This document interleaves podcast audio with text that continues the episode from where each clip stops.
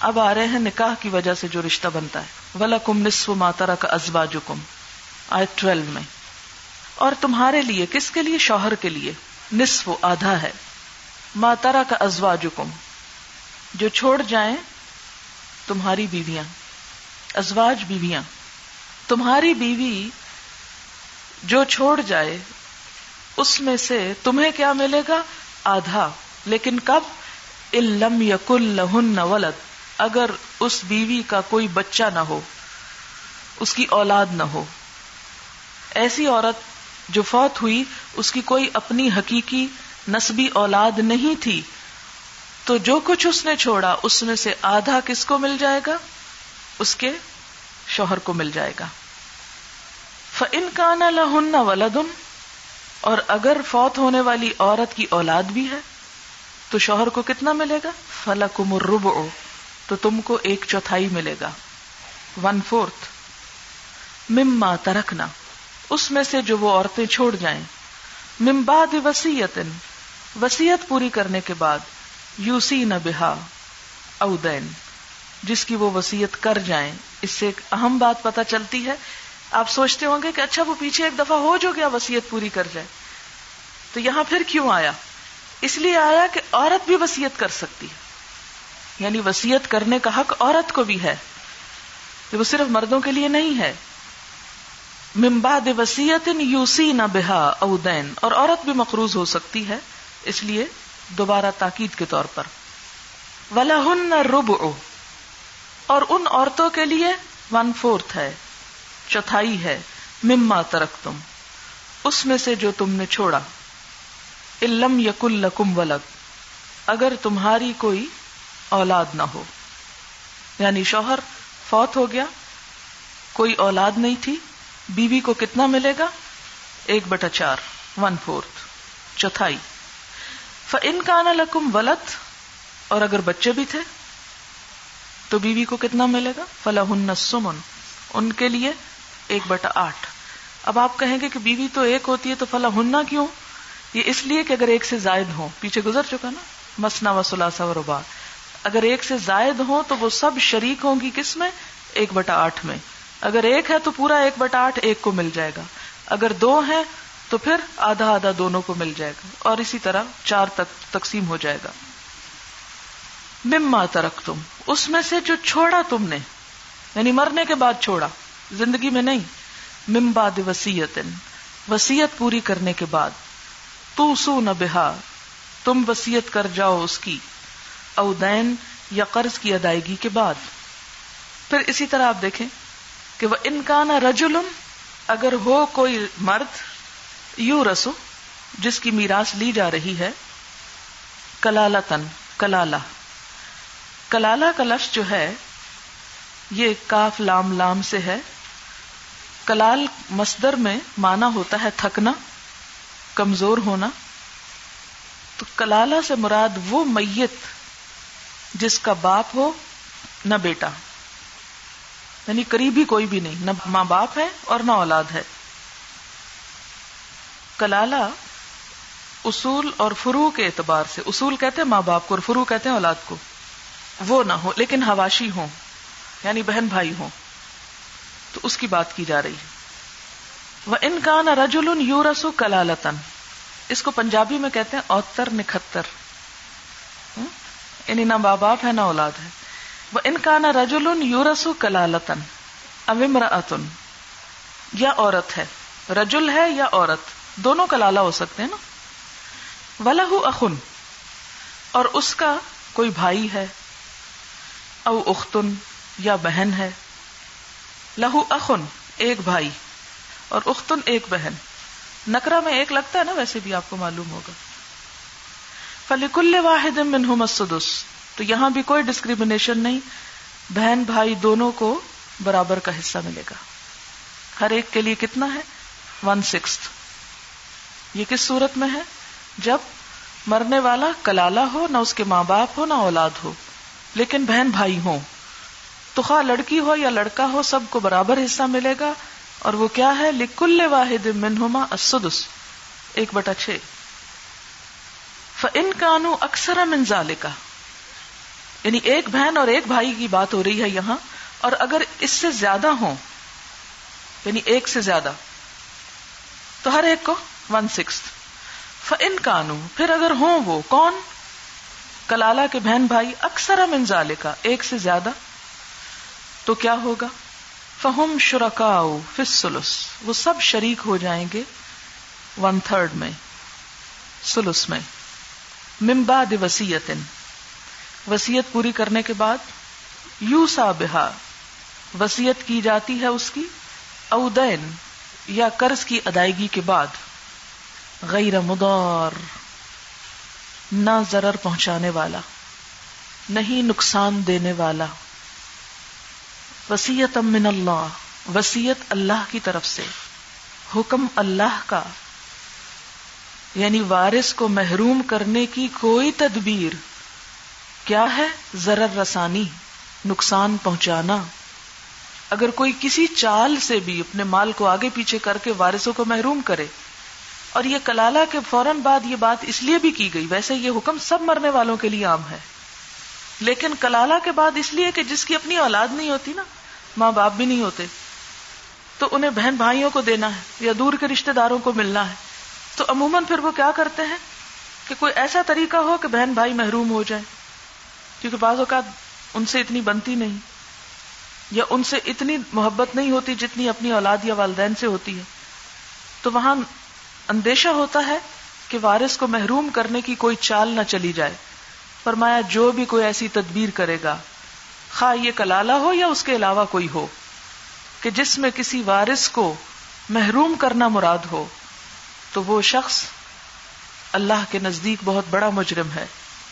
حدیث میں آتا ہے، من دار رفی وسیعتی ہی القاہ اللہ فی وادی جہنم جس نے نقصان پہنچایا اپنی وسیعت میں یعنی وسیعت کے ذریعے کسی وارث کو نقصان پہنچایا، تو اس کو کیا ہوگا؟ اللہ تعالیٰ اسے جہنم کی ایک وادی میں داخل کرے گا۔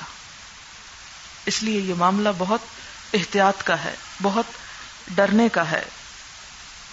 حدیث میں آتا ہے کہ آدمی تمام عمر اہل جنت کے سے کام کرتا رہتا ہے۔ یعنی جنتی لوگوں میں سے ہوتا ہے، بڑی بڑی نیکیاں کرتا ہے۔ مگر مرتے وقت وسیعت میں ضرر رسانی کر کے اپنی کتاب زندگی کو ایسے عمل پر ختم کر جاتا ہے جو اسے دوزخ کا مستحق بنا دیتا ہے۔ ساری زندگی کی نیکیاں برباد۔ اسی لیے فرمایا، غیر مدار، کسی کو نقصان نہیں دینا۔ وسیعت من اللہ یہ اللہ کی طرف سے زبردست تلقین ہے۔ واللہ علیم حلیم، اور اللہ جاننے والا ہے برد بار ہے۔ آپ دیکھیں اس کتاب کی بلاغت صرف دو آیتوں میں سارا قانون وراثت دے دیا۔ پھر چند ایک باتیں آگے پیچھے دو تین آیات اور ہیں قرآن میں، لیکن اتنے مختصر الفاظ میں، اتنے لوگوں کے حصے، یہ ایک یعنی حیرت انگیز بات ہے۔ دل کا حدود اللہ، یہ اللہ کی حدود ہیں، اللہ کے بنائے ہوئے قانون ہیں۔ وہ میت اللہ و رسول اور جو کوئی اطاعت کرے گا اللہ کی اور اس کے رسول کی یدخل جنات، وہ داخل کرے گا اس کو باغات میں، تجری من تحت حل انہار بہتی ہوں گی اس کے نیچے نہریں خالدی نفیحا ہمیشہ رہنے والے ہیں اس میں۔ یعنی جنت کس کے لیے؟ جو اللہ کی ان حدود کا لحاظ رکھے، ان کی تکمیل کرے، انہیں پورا کرے اور اللہ رسول کی بات مانے۔ وزال کل فوز العظیم اور یہی ہے بہت بڑی کامیابی۔ وہ میاں اللہ و رسول اور جو اللہ اور اس کے رسول کی نافرمانی کرے گا وہ یتا ادا حدود اور اس کی حدود کو توڑے گا، ان سے تجاوز کرے گا۔ یدخل ہنا اور وہ اس کو آگ میں داخل کر دے گا۔ خالدن فیحا ہمیشہ رہنے والا ہے پھر اس میں۔ یعنی قانون وراثت میں تبدیلی یا نقصان پہنچانا انسان کو جہنم کا مستحق بنا دیتا ہے۔ ولہ عذاب مہین اور اس کے لیے عذاب ہے رسوا کرنے والا۔ یعنی معمولی سی بات نہیں ہے۔ اسی لیے اگر کوئی مرنے والا اپنی لا علمی یا جہالت کی بنا پر کوئی ایسی غلط بات کر جائے، جیسے پیچھے آپ پڑھ چکے کہ جو شخص وسیعت کرنے والے سے کسی گناہ یا کسی طرف میلان کا اندیشہ رکھے، تو اسے کیا کرنا چاہیے؟ اصلاح کر دینی چاہیے۔ اور یہاں جو پیچھے آیا نا ولی اقول قولن سدیدا کہ چاہیے کہ سیدھی بات کہیں، اس وقت چپ نہ رہیں، دوسرے کو بتائیں کہ دیکھو تم غلط وسیعت کر رہے لیکن یہ کون بتائے گا؟ کون بتا سکتا ہے؟ اس پر عمل کون کر سکتا ہے؟ وہی کرے گا جس کو اللہ کی کتاب اور حکم کا پتا ہوگا۔ کتنے لوگوں کو پتا ہے؟ اگر پتا ہوتا تو کیا ہمارے معاشرے میں، وراثت کے معاملے میں اتنی بے ضابطگی، اتنا ظلم اور حق تلفی ہوتی؟ اور خصوصاً عورتوں کے ساتھ جو ہو رہی ہے، بیٹیوں کے ساتھ جو ہوتی ہے، ہمارے مسلمان معاشرے کے اندر اتنے شدید اللہ کے احکام ہیں اور اس کے باوجود ہم آنکھیں بند کر کے صرف اپنے دنیاوی فائدے کے لیے یا اپنے پیچھے والوں کے دنیاوی فائدے کے لیے اپنی آخرت برباد کرتے ہیں۔ بعض اوقات آپ دیکھیں کہ یہ کام کرنے والی بھی عورتیں ہوتی ہیں۔ افسوس کے ساتھ یہ کہنا پڑتا ہے۔ یعنی باپ کی ڈیتھ ہو گئی، ماں بیٹوں کے ساتھ مل جاتی ہے اور بیٹیوں سے کیا کہتی ہے کہ تم لکھ دو بھائی کو حصہ۔ زبردستی لکھوا لیا جاتا ہے۔ یا بعض اوقات وہ ایک جذباتی کیفیت ہوتی ہے، کیونکہ عورت جذبات سے زیادہ مغلوب ہو جاتی ہے، غم کے موقع پر، دکھ کے موقع پر۔ وہ دیکھتی ہے کہ باپ فوت ہو گیا تو کہتی ہے، ہم نے کیا لینا؟ ہم اس گھر سے کچھ نہیں لیتے۔ ہمیں کچھ نہیں چاہیے۔ تو اس لیے حکم کیا ہے کہ پہلے تم دے دو جس کا حصہ ہے، پھر اس کے بعد وہ واپس کسی کو توحفہ دیتا ہے تو دے۔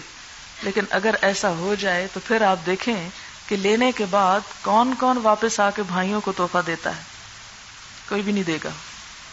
اسی لیے اوروں تک تو ہماری پہنچ نہیں جو آپ ہمارے سامنے بیٹھے ہوئے جو لوگ بھی اس بات کو سن رہے ہیں، انہیں تو کم از کم اپنی آخرت کی فکر کرنی چاہیے۔ اور ظلم کے کسی مشورے میں بھی شریک نہیں ہونا چاہیے۔ اور کسی معاملے میں رائے یا ووٹ بھی نہیں دینا چاہیے کہ ہاں ٹھیک ہے، ماں، آپ کر لیں جو کریں، ہم تو کچھ نہیں کہتے۔ نہیں۔ اور یہ انتہائی مشکل وقت ہوتا ہے۔ انتہائی مشکل۔ جب سب کے اوپر ایک جذباتی کیفیت بھی ہوتی ہے اور کوئی اس وقت پوری طرح بات سمجھ بھی نہیں رہا ہوتا اور انسان فوراً فوراً فیصلے کر کے کہتا ہے اور بعد میں انہیں فیصلوں پہ پچھتاتا ہے اور پھر کہتا ہے میں نے غلط کیا اور جب دے کے کسی کو ایک دفعہ چیز پھر یہ کہنا کہ میں نے غلط دی، ثواب بھی گیا۔ تو اس لیے اس وقت اتنے فیاض نہ بنے۔ اور کچھ نہیں تو خاموش رہے جب وہ جذباتی کیفیت، غم اور اندوہ کی کیفیت ختم ہو جائے، پھر ہوش و حواس میں سارے آ جائے پھر آپ اس وقت بتائیں کہ ہاں واقعی آپ کو ضرورت نہیں ہے کچھ لینے کی، یا آپ لکھ کے دے رہے ہیں۔ اسی لیے آپ دیکھیں، غیر مدار میں یہ چیز بھی پھر آ جائے گی کہ اس جذباتی کیفیت سے فائدہ اٹھاتے ہوئے گھر کے مرد حضرات جو ہیں، اثر کم ہوتا ہے ان پہ اس وقت۔ آپ کسی بھی قریب کی موت میں دیکھیں، مجھے یہ سب کچھ اپنے والد کی ڈیتھ کے موقع پر دیکھنے کا موقع ملا کہ اس وقت میرا حال تو اتنا تھا کہ میں ایک دن کا اٹھانے کے قابل بھی نہیں تھی۔ لیکن میرے بھائی آگے بڑھے اور انہوں نے چارپائی اٹھائی اور لے گئے اور جا کے اپنے ہاتھوں سے دفن کیا تو میں واپس آئے پوچھتی تھی کیسے تم نے کر لیا؟ تمہاری ہمت کیسے ہوئی؟ تو اس وقت مجھے یہ حکمت سمجھ آئی کہ اللہ تعالیٰ نے عورتوں کو قبرستان جانے سے کیوں منع کیا؟ یا پسندیدہ نہیں ہے ان کے لیے، خصوصاً جنازے کے ساتھ جانے سے بھی منع کیا گیا ہے۔ اس لیے کہ شاید ہم خود بھی ساتھ ہی گر جائیں اور لیٹ جائیں کہ ہم بھی یہی مر رہے ہیں۔ کیونکہ اتنی شدید جذباتی کیفیت ہوتی۔ اور اس موقع پر واقعی انسان کی کیفیت ایسی ہوتی ہے کہ ایک تنکے کی چیز لینے کو بھی دل نہیں چاہتا۔ جب اتنی پیاری چیزیں چھن جائیں تو مال کی طرف کس کی توجہ ہوتی؟ لیکن عموماً یہ ہوتا ہے کہ اس موقع پر بھی مرد حضرات جو ہیں وہ اپنے ہوش و حواس میں ہوتے ہیں، عموماً بزنس مائنڈیڈ ہوتے ہیں اور حق حصے کی بہت اس وقت بھی جمع تفریق ہو رہی ہوتی ہے۔ اور اس موقع سے فائدہ اٹھا کے وہ لڑکیوں سے کوشش کرتے ہیں کہ سب کچھ لکھوا لیا جائے۔ ایسے موقع پر کسی کا بھی حق بات کرنا ایک بہت بڑا جہاد ہے اس معاشرے کے اندر۔ کیونکہ سارا خاندان ناراض ہو جائے گا آپ سے اور کہیں گے، دیکھو وہ مرنے والا مر گیا اور اب اس کو مال کی پڑی۔ بڑا آسان ہے الزام دینا اس وقت۔ لوگ الزام دے دیتے ہیں۔ اور انسان کہتا ہے کہ لو، میں سب کی نظر میں اچھا بن جاؤں، میں کوئی الزام نہیں لیتا۔ اس لیے یا تو غلط کام میں شریک ہو جاؤں یا اس کی ہاں میں ہاں ملاؤں ایسے تمام مواقع پر صرف خاموشی اختیار کرنی چاہیے۔ اور کوئی ظلم کر رہا ہو کسی کے حق میں، تو اگر آپ نے اشارے سے بھی کہہ دیا نا ہاں ٹھیک ہے، تو آپ بھی ساتھ شریک ہو جائیں گے۔ کیونکہ ظالم کی مدد اگر انسان اشارے کے سے بھی کرتا تو وہ بھی ظلم میں شریک ہوتا ہے۔ تو ہمیں اپنے معاشرے کے اس طریقے کو بدلنا ہوگا۔ اور اس میں عورت کا بھی ایکول کردار ہے۔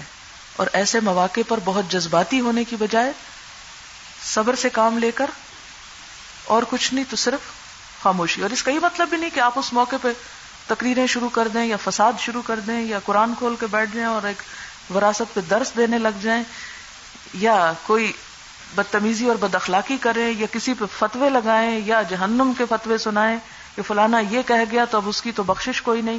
ایسی تمام باتوں سے بھی اعتراض کرے بچے اور اس کیفیت کو گزر جانے دیں۔ اور اس کے بعد جب آپ سے کوئی مشورہ کرے تو آپ مشورہ دیں۔ بغیر مشورے کے مت بولیں۔ اور اگر کوئی ظلم کر رہا ہو تو آسن طریقے سے اسے ظلم سے روکیں۔ اور باقی یہ جو جمع تفریق ہے حساب کتاب، یہ عموماً عورتوں کا کمزوری ہوتا ہے۔ تو وہاں بیٹھ کے آپ کاپی کاغذ لے کے یہ تو تقسیم کرنے سے رہیں گے، اس لیے اس معاملے میں زیادہ فکر مند نہ ہو سب کے اوپر فرض نہیں ہے، یہ فرض کفایا ہو جاتا ہے۔ اگر کچھ سیکھ لے تو باقیوں کی بھی نجات ہے۔ اور خصوصاً ایسے علاقوں میں رہنے والے کہ جہاں کوئی بتانے والا ہی نہیں۔ اب دیکھیں بہت سی جائیدادیں اس لیے بھی تقسیم ہونے سے رہ جاتی ہے کہ کچھ جانتے ہی نہیں کہ تقسیم کرنی کیسے۔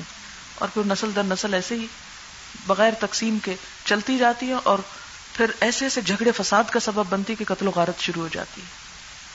تو یہ تمام اس سے متعلقہ پہلو وہ جس میں ہم کوئی رول پلے کر سکتے ہیں تو اسے کرنا چاہیے۔ اور جو ہمارے بس سے باہر ہو اور حساب میں ہم غلطی کرتے ہوں، تو پھر ہمیں اس سے بچ کے رہنا چاہیے کہ نیکی کماتے کماتے گناہ لازم نہ کر لیں۔ اس لیے آپ کو امتحان میں بھی جو سوال آئے گا، وہ جمع تفریح کے حساب کتاب پہ نہیں ہوگا، اس کی حکمت یا مسلحت پہ ہی کوئی بات پوچھی جا سکتی ہے۔ کیونکہ ہمارے معاشرے میں عموماً ایک اور ٹرینڈ بھی بہت ہے کہ لوگ چھوٹتے ہی کہتے ہیں۔ اگر آپ کسی کو بتائیں آپ قرآن پڑھنے تو کہ اچھا اسلام میں تو عورت کو آدھا حصہ دیا گیا ہے اور اس کے ساتھ بڑا ظلم کیا گیا اور عورت کی کوئی حیثیت نہیں۔ یعنی چند گنے چنے پوائنٹ جو لوگ پکڑ کے بیٹھے ہوتے ہیں اسلام کو ڈیگریڈ کرنے کے لیے، اس میں سے ایک یہ بھی ہے کہ عورت کا تو حصہ وراثت میں آدھا ہے۔ حالانکہ آپ خود دیکھ رہے ہیں کہ دو مواقع ایسے ہیں کہ جہاں مرد اور عورت میں کوئی فرق نہیں۔ اور اگر کہیں پر آدھا ہے تو آپ کو پتا ہونا چاہیے کہ وہاں آدھا بھی کیوں۔ اور اگر اس کو یہاں سے نہیں مل رہا تو دوسری طرف کہاں سے دلوایا گیا۔ ایک محفل میں بہت سالوں کی بات ہے جب جنرل حق مرحوم نے وہ اسلامی قانون نافذ کرنے کی جو قانون شہادت اور کچھ قوانین بنے تھے، تو اس وقت خواتین کی بڑی ایجیٹیشن ہوئی تھی۔ اس میں ایک جگہ مجھے جانے کا اتفاق ہوا جہاں کوئی ایک سیشن تھا جس میں ایک اسکالر کو بلایا گیا تھا اور باقی خواتین اپنے سوال جواب کر رہی تھی۔ تو اس میں بہت تزہیق کا میز اور تمسخر کے انداز میں سوال کیے جا رہے تھے اور کچھ کمنٹس بھی تھے کہ ٹھیک ہے، اگر عورت کی جائیداد میں حصہ آدھا ہے یا اس کا حصہ مرد کے مقابلے میں آدھا ہے تو نمازیں بھی آپ آدھی کر دیجیے اور ان کے روزے بھی آدھے کر دیجیے۔ اور ان کے فلانی چیز بھی آدھی کر دیجیے۔ تو یہ تو قانون کو اپنے ہاتھ میں لینے کی بات ہے۔ یا اس پر اعتراض کرنا یا اس پر اس طرح کی بات کرنا ہمیں زیب نہیں دیتا کیونکہ یہ قانون کسی مولوی نے نہیں بنایا، کسی اسکالر نے نہیں بنایا۔ یہ کہاں سے ہے؟ اللہ کی طرف سے وسیعتم من اللہ۔ اور پھر پیچھے کیا گزرا؟ کہ ان اللہ کانا علی من حکیمہ وہ علم والے اور حکمت والے کی طرف سے یہ سب کچھ ہے۔ تو ہمارا ایمان اس بات کا تقاضا ہم سے کرتا ہے۔ کہ سمینا و اتانا یہود کی طرح سمینا و اسینا نہیں۔ ولاتی یا تین الفاحشتا اور وہ عورتیں جو آئیں فاحشہ کو۔ فاحشہ۔ ایسی برائی جس کا اثر دوسرے پر پڑے۔ مراد ہے یہاں بدکاری، بے حیائی یعنی زنا۔ یہاں زنا کے لیے لفظ فاحشہ استعمال ہوا ہے۔ فاحشہ کا لفظی معنی کیا ہے؟ یعنی اس کا ڈکشنری میننگ، ایسی برائی جس کا اثر دوسروں پر بھی پڑے۔ تو زنا کی سزا اسی لیے بہت زیادہ ہے کہ زنا صرف ایک مرد اور عورت کا فیل نہیں، بلکہ اس کا اثر دوسروں پر بھی پڑتا ہے۔ اور وہ کیسے پڑتا ہے؟ کہ اگر اس سے کوئی بچہ پیدا ہوتا ہے، تو اس پر ایک ظلم ہے۔ اور اگر کوئی ایسا مرد اور عورت نکاح کے دائرے سے باہر کر رہے ہیں، جو آلریڈی شادی شدہ ہے تو آپ دیکھیں کہ وہ مرد اپنی بیوی کے حق میں بے وفائی کر رہے ہیں یہ عورت اپنے شوہر کے حق میں بے وفائی کر رہی۔ پھر یہ چیز لڑائی، جھگڑے اور فساد کا سبب بنتی قتل و غارت کا سبب بنتی پھر اگر وہ شادی شدہ ہیں خاص طور پر، تو ان کے اثرات ان کے بچوں تک بھی جاتے ہیں۔ ان کے اندر شرم و حیا ختم ہوتی ہے۔ ان کے اندر والدین کا احترام ختم ہوتا ہے۔ اور یہ ایک ایسی برائی ہے کہ جس کا سلسلہ دور تک پھیلتا ہے۔ یہ چھوٹی سی چیز نہیں۔ اسی لیے اسلام میں اس کی سزا بہت سخت ہے۔ تین الفاحشتا وہ عورتیں جو بدکاری کا ارتکاب کریں، زنا کا ارتکاب کریں۔ من نسائکم تمہاری عورتوں میں سے۔ فستشہدو علیہن تو گواہ طلب کرو ان پر۔ اربعتم منکم چار گواہ تم میں سے۔ تم میں سے مراد کیا ہے؟ مسلمان۔ اربعتن چار۔ یعنی برائی کے ارتکاب کے بعد جب سزا دینے لگو، تو جب تک قانون کے تقاضے پورے نہ ہوں، کسی کو مجرم ڈکلیئر نہ کرو اور سزا مت دو۔ یعنی سزا کے لیے، حد نافذ کرنے کے لیے کیا ضروری ہے؟ قانونی تقاضے پورے کرنا۔ اور یہاں پر کیا قانونی تقاضا ہے؟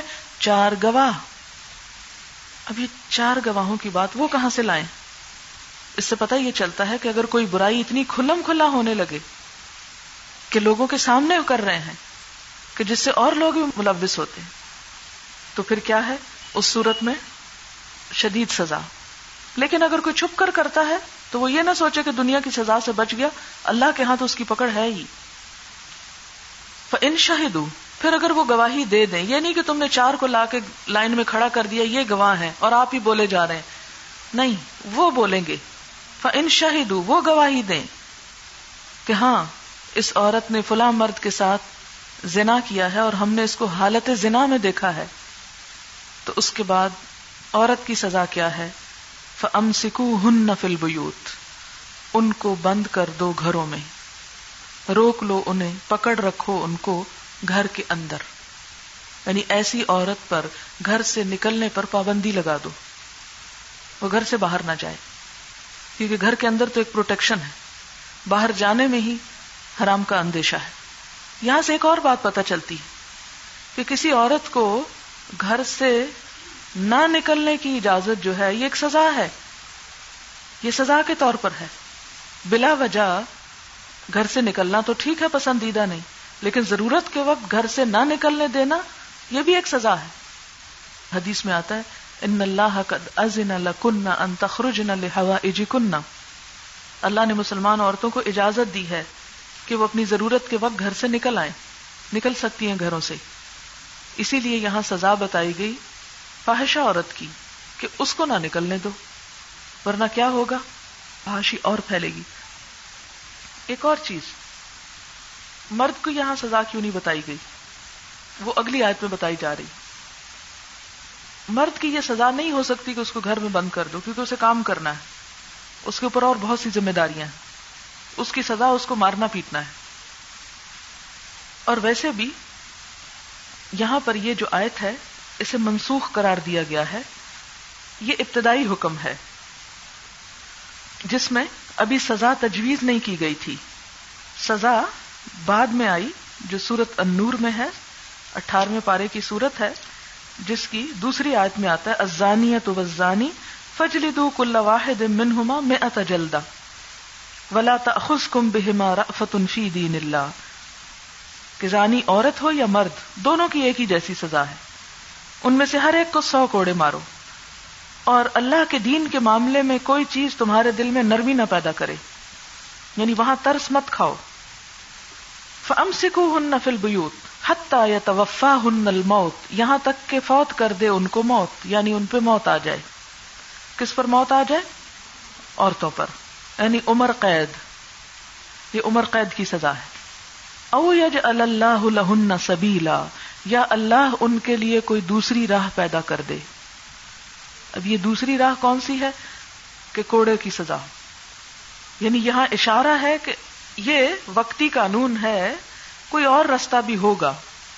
اور جب سو کوڑی کا حکم آیا، تو آپ صلی اللہ علیہ وسلم نے فرمایا کہ اللہ تعالیٰ نے وہ راستہ پیدا کر دیا ہے۔ یعنی جس کا صورت النساء میں ذکر ہے کہ اللہ کوئی اور راہ پیدا کرے یعنی کوئی اور سزا کا طریقہ دے، تو وہ آ چکا طریقہ۔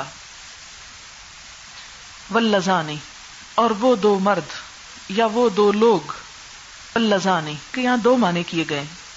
وہ دو لوگ یعنی مرد مرد کے ساتھ یا مرد عورت کے ساتھ اگر بدکاری کرتا ہے ولزان یا اتیان ہا اس کا ارتکاب کرتے ہیں من کم تم میں سے فآذو ہما تو ان دونوں کو ازیت دو یعنی مارو۔ تکلیف دو کے معنوں میں ہے، تکلیف کی کئی قسمیں ہو سکتی ہیں۔ تو ان دونوں کو ٹارچر دو۔ کن دونوں کو؟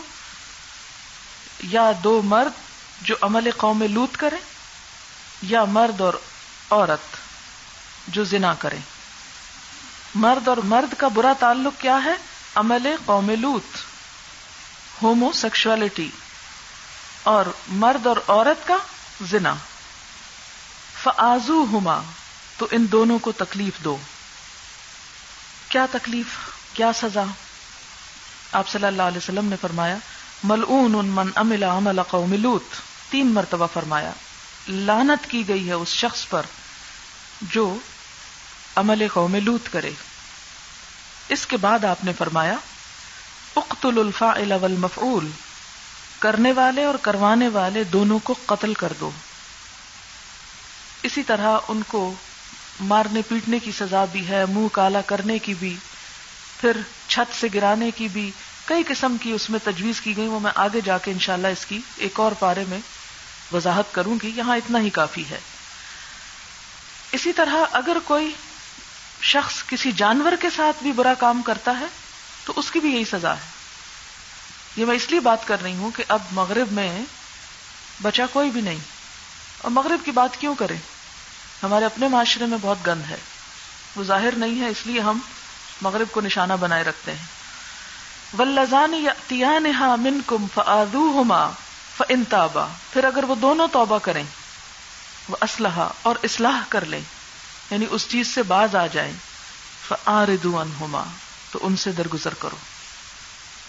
درگزر کیا کرو؟ یعنی پھر انہیں مزید شرمندہ نہ کرو۔ ان کو تانا نہ دو، کیونکہ توبہ کرنے کے بعد، اصلاح کرنے کے بعد کسی شخص کو تانا دینا اسے مجرم نہیں ثابت کرے گا۔ آپ خود مجرم بن جائیں گے۔ اللہ کی نگاہ میں اب آپ مجرم ہو گئے کہ آپ ایک ایسے شخص کو تانا دے رہے ہیں کسی برائی کا جس کو وہ چھوڑ چکا، جس کی اصلاح کر چکا، جس کا کفارہ دے چکا، جس کی سزا بھگت چکا۔ اب آپ کو کوئی حق نہیں کہ آپ اس کو کچھ بھی اس کا ماضی یاد کروائیں۔ اگر آپ نے کروایا تو اللہ کے ہاں آپ قابل مواخذہ ہوں گے۔ حدیث میں آتا ہے من الذنب کم اللہ زمب لہو گناہ سے توبہ کر لینے والا ایسا ہے گویا اس نے گناہ کیا ہی نہ ہو۔ بالکل صاف ہو جاتا ہے اس کا پچھلا حصہ یعنی گناہ کا۔